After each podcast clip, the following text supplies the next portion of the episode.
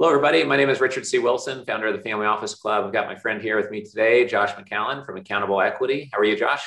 Great. Great to be here. Great community. Thank you so much for all you do with Family Office Club.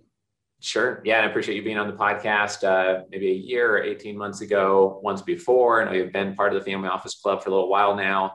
And we're having you on here just because I think you're doing something unique in real estate. And I think out of 1,100 members who are all raising capital for something in our investor club, this stands out as kind of a top five or top 10 thing that's just native to my DNA and what we do because we've hosted 150 live events and you're focused on a specific niche of investing in, and you're going to say it better than me in a second here, but investing in resort properties that have wedding or event venue components in the region that you're focused on. If you can kind of correct what that exact focus no, you is. said it beautiful.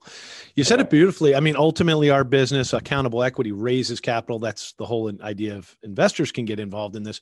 But you're right. Our day to day business, running resorts, we target properties that have lifestyle components, event components, and especially wedding components, but that are really experiential, totally different than just buying big boxes. You know, we buy special. Right. Right. So um, some real estate assets, um, such as multifamily, they're seen as, you know, slap a property manager on it. Maybe there's value add and improvements and you don't want to discredit people that spend their whole lives improving NOI and multifamily. There's a whole skill set to that. Oh, yeah. But I know that in the hospitality and senior living spaces, it's almost as much of an operating business, if not more so, than just a real estate asset. Um, how intensive employee wise are these resorts? How operationally intensive is yeah. that for you as an investment firm or investor?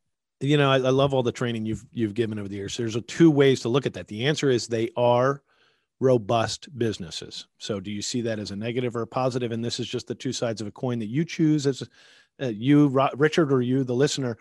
Is it better that they're a little bit intense as operations, or is it bad? And I'd say it's your choice. For us, it means I can pull some levers. And we literally mm-hmm. have a picture of an ancient lever from an old gearbox.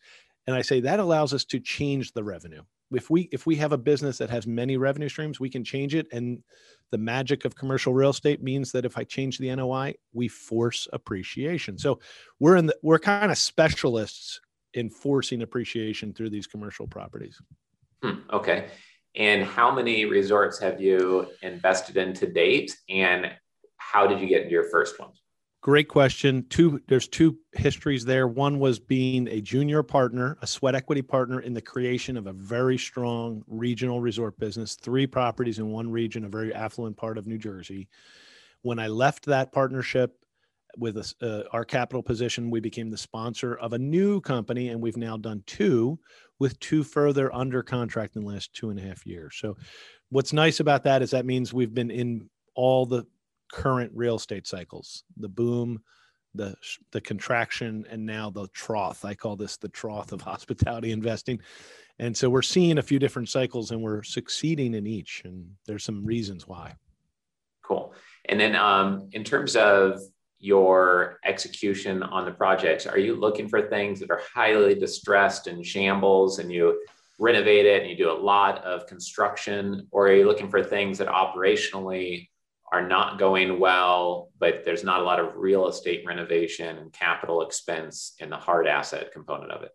Yeah, fair, fair question. Great question. We will do both. at this point, we we usually like a sizable amount of construction requirement because that allows us to take historic a lot of our properties are pretty mature. They're they're historic. They have made it through since the depression. So there's a lot of longevity to the things we buy.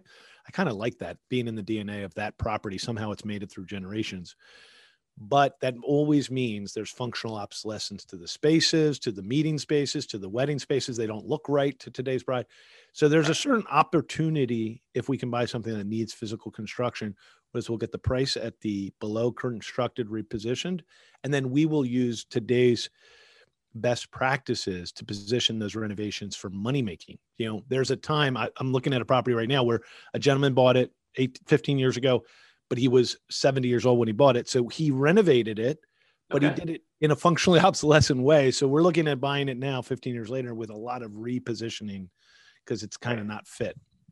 Right. I would guess you do cost sig studies on these. Always. You, Yeah. Yeah. We're, then, we're, um, we're, we're firm believers in making it tax efficient for our investors and we do cost segregation.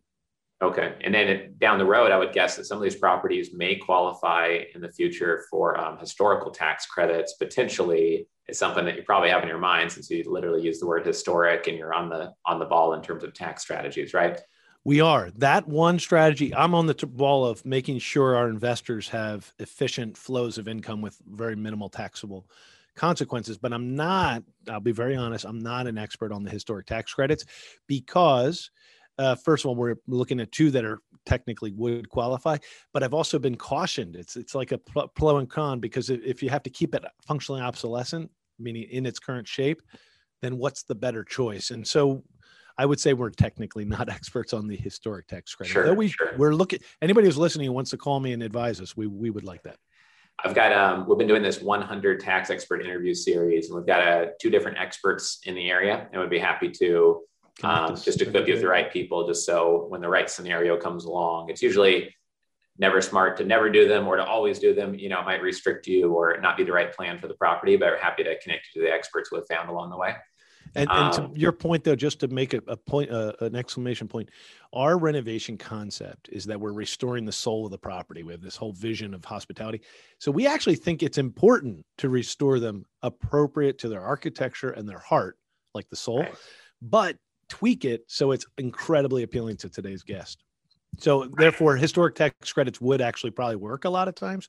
We just sure. have to get into it a little better. Yeah, yeah, sure. And uh, I know it can delay a project uh, because of approvals, and that can hurt the IRR for an investor or hurt how fast they get the income back from a property. So, could be a trade-off that um, could cause more pain than benefit in some cases. I think if you're not careful, from what I've heard. Um, also, I'm just wondering. I've seen families buy a hotel that has the food and beverage, you know, included in the price. Maybe it's always been a dog or it's an operational piece that the family's not great at and they'll buy it and then resell out that F&B to get it off the balance sheet to make their total acquisition price lower. In your case, you may or may not have a restaurant uh, on site at many of the resorts that are big enough, but I would guess a lot of times that restaurant and kitchen is serving the exciting operational piece, the wedding catering, you know, you get to charge the, the hundred bucks for scrambled eggs or, you know, whatever per plate for people who want the dream wedding. So I would guess you're not splitting that out because that's how you grow that NOI in, in a real estate business. Cap rates are so low, you're actually being rewarded more by including things. And you'd actually look to include more rather than exclude, I would guess, in most cases. So you're not splitting stuff out, I'm guessing, post close or? Yeah. Uh, thank you for asking that question. A lot of investors out there who've decided, I'm not, there's probably people listening today that have considered buying a few properties in the resort space for their own benefit, like as a trophy right. or as a gift. And they've always been cautioned by their friends but the food and beverage will kill you. Yeah, the rooms are where the profitability tend to be it tends to be. However, right. about five six years ago, after we had really exploded the wealth of uh, the and the success of those properties on the beach and all that, it came around the crux of the food and beverage. It allowed mm-hmm. us hmm. to change the catering revenue, which was exponentially profitable, and it also allowed us to change the seasonality because we're we like to operate. We like to buy efficient projects. Sometimes they're in the Northeast, which means seasonality. So if we buy seasonality, how do we mitigate seasonality? And food and beverage can be a real key. You can create events, you can drive traffic through catering, but you can also create festivals. And that's one of the big success stories we had during Corona was we pivoted into festivals outdoor. And because we were expert at food and beverage, and I mean millions and millions and millions of dollars of food and beverage, multiple restaurant concepts, and we had to learn how to become experts and how to hire the right chefs and the culinary teams and the sales. So we pivoted specifically during corona into festivals outside. But years ago i came up with this thought process. It's a kind of a mental thing. Even though we all love the rooms and the room rents and how fast you can drive them up and how flexible you can be to demand cycles we make our money by running food and beverage successfully because if you don't it destroys your rooms. So we said what if we look at ourselves as food and beverage experts first and rooms second? Not because we don't love rooms but because it, it shifts your focus and your energy into what is more in a sense challenging. But right. once you overcome that now the rooms look so easy and all you're doing there is scientific revenue management which right. is powerful what we've been able to achieve with that. But you can't do that if everybody dislikes your property. So you got to get the food and beverage right first. Right, right. Yeah. And I know we had a, um, a resort come up in Florida recently, and the family said, Oh, we want to offload this resort. Um, I said, Great. You know, I want to connect you to Josh. And they said, Oh, let us think about whether we really want to do that or not. And, you know, um, I got to learn through that process that you guys sometimes look at resorts and kind of that five to 10 million range or six to nine million range, you might have said. Can you uh, specify a little bit more what geographies sure. you prefer, what size of venues, et cetera, in case someone listening here wants yep. to sell sell what they have? Yeah, that's actually a great point. Anyone who can bring us a bird dog deal too, right now, we are buyers. We have five under uh, current investigation through uh, due diligence, but we have two in LOI. And the price range, I might have said to you, we've done really well with five to ten million dollar acquisitions. Yeah. The first two were like that but they're both now valued almost at 20 million each. Uh, so they've had a match. So my point is, we're looking more now at the 20 to 40 million dollar okay. purchase. Um, of course, we'll take a sweet spot south of 10 million if it if it fits, but uh, we're, we love that anywhere. Let's say from 10 to to 40 million right now would be an ideal purchase. Okay. And our geography is based on um, we've kind of developed a national niche uh, expertise in weddings. I mean, we've sold more weddings at one of our properties than anybody in the country, 700 weddings in the last 24 months. It sounds crazy. It sounds impossible until you realize it's 240 acres with five ballrooms and outdoor gardens. And it's nothing like you've ever seen before, but that's that winery one that you and I talk about. But, right. but my point is that wedding expertise has put us on a trajectory where put us in a market we'll do the due diligence based on weddings and i can do a very solid p&l or pro, a pro forma p&l based on that not because we're only a wedding venue but because we can almost secure mathematically leads to conversions to profits to deposits. And that really stabilizes the pro forma and allows investors right. a lot of peace of mind before we even buy it.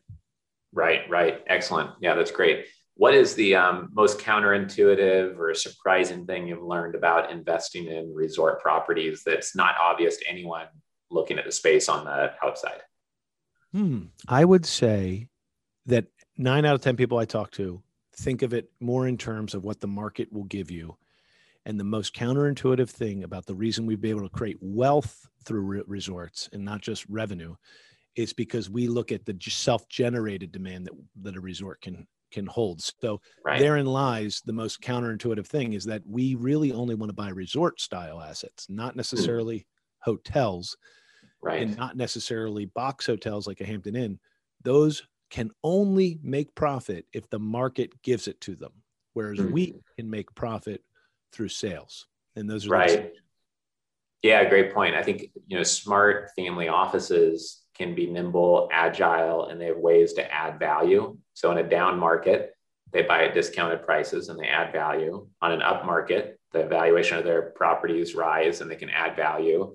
And it comes down to their strategy and consistently adding value in a unique way or playing a unique game in the marketplace versus just having some beta ETF type index right. exposure to things. And some people don't get that and they say, oh, well, investing in real estate, that's not smart to do now. I mean, cap rates are low. It's like, well, if cap rates are low, then every dollar of NOI you create, you get 20 times valuation. That's better than a publicly traded company in some cases, right? So, um, yeah, I love that answer. That's a good good point. It comes back to why anyone listening to this who's a private investor, if you're just randomly investing in things and you're not creating a family charter document and values and mission and objectives and figuring out your wealth creation story and your unique ability, as Dan Sullivan would say, and, and dialing things in so you know your strike zone and coming up with your own strategies, then you're just allocating passively or hope, hopefully finding some, some focused smart strategies that will do well. But um, most families don't create great wealth or defend it well just by being passive all the time. Everyone created their wealth for a reason, typically it's not just luck. Um, so using that as part of an investment strategy is so critical. Um, so Josh, so I see in our future, I hope that, you know, you, you have great success. Seems like you've got great momentum now. And I hope that Family Office Club is hosting an event in one of your resorts at some point, or that I could bring my wife and kids to come check a couple of them out at some point. Um, any last comments just on the industry or on uh, anything else you'd like to share today? Yeah, the industry is maligned and we say take that as a Warren Buffett moment. Is it maligned forever, or is this the time the time to strike? And it's also there's also something else that's going on. We are getting expanding cap rates, if you want to think of it that way. We're buying at a discount sometimes, and we're going into assets, and others can do this. A family office can follow our blueprint. I actually wrote a brief little ebook, if they ever wanted to, called "The Ten Steps to Building Wealth with Resort Hospitality Assets." You can have it for free on our website, and that way you can see the DNA that we use or the analysis we use when looking at properties uh, right. some of which we've touched on here today, but you can get that at accountableequity.com and you can download that book.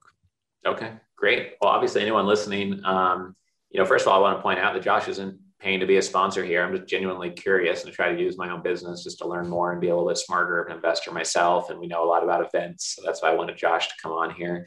Um, but second of all, obviously, if you hear of anything on our podcast, obviously you have to complete your normal due diligence. It's not a anything you hear on a podcast being already due diligence approved, et cetera, just like every other episode that you listen to here. But um, this is definitely interesting and something I want to keep tabs on. So I look forward to meeting in person, uh, Josh, here soon. And I guess if anyone wants to check out what he's up to or has an asset that they could look at, it's just accountable accountableequity.com. I guess it's a place to go to get that ebook or connect with Josh and his team. So thank you very much, Josh. Appreciate your time here today. Thank you, buddy.